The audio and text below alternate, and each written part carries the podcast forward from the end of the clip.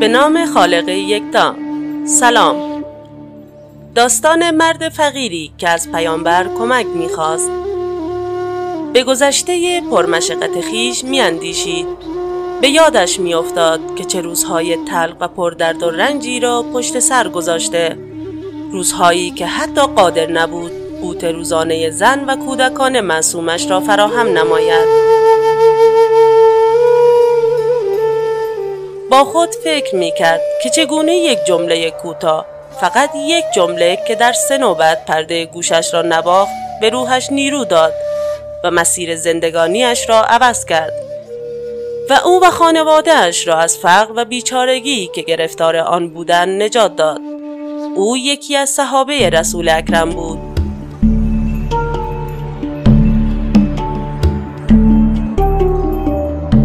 فقر و تنگ دستی بر او چیره شده بود. در یک روز که حس کرد دیگر کارت به استخوانش رسیده با مشورت و پیشنهاد زنش تصمیم گرفت برود و وضع خود را برای رسول اکرم شر دهد و از آن حضرت استمداد مالی کند. با همین نیت رفت ولی قبل از آنکه حاجت خود را بگوید این جمله از زبان رسول اکرم به گوشش خورد.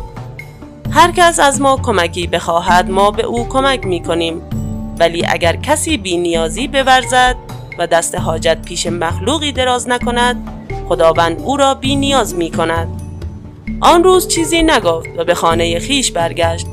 باز با حیولای مهیب به فقر که همچنان بر خانهاش سایه افکنده بود روبرو شد. ناچار روز دیگر با همان نیت به مجلس رسول اکرم حاضر شد.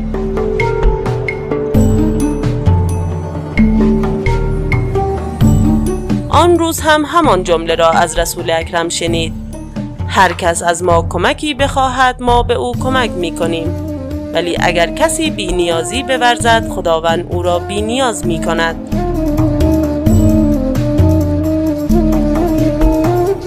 این بار نیز بدون اینکه حاجت خود را بگوید به خانه خیش برگشت و چون خود را همچنان در چنگال فقر ضعیف و بیچاره و ناتوان می‌دید برای سومین بار با همان نیت به مجلس رسول اکرم رفت. باز هم لبای رسول اکرم به حرکت آمد و با همان آهنگ که به دل قوت و به روح اطمینان میبخشید جمله را تکرار کرد. این بار که آن جمله را شنید اطمینان بیشتری در قلب خود احساس کرد. حس کرد که کلید مشکل خیش را در همین جمله یافته است. وقتی که خارج شد با قدم های مطمئن تری راه می‌رفت. با خود فکر می کرد که دیگر هرگز به دنبال کمک و مساعدت بندگان نخواهم رفت. به خدا تکیه می کنم و از نیرو و استعدادی که در وجود خودم به ودیت گذاشته شده استفاده می کنم و از او می خواهم که مرا در کاری که پیش می گیرم موفق گرداند و مرا بی نیاز سازد.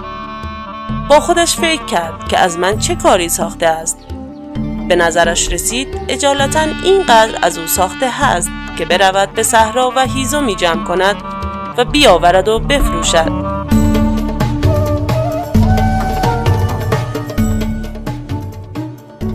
رفت و تیشه ای آریه کرد و به صحرا رفت.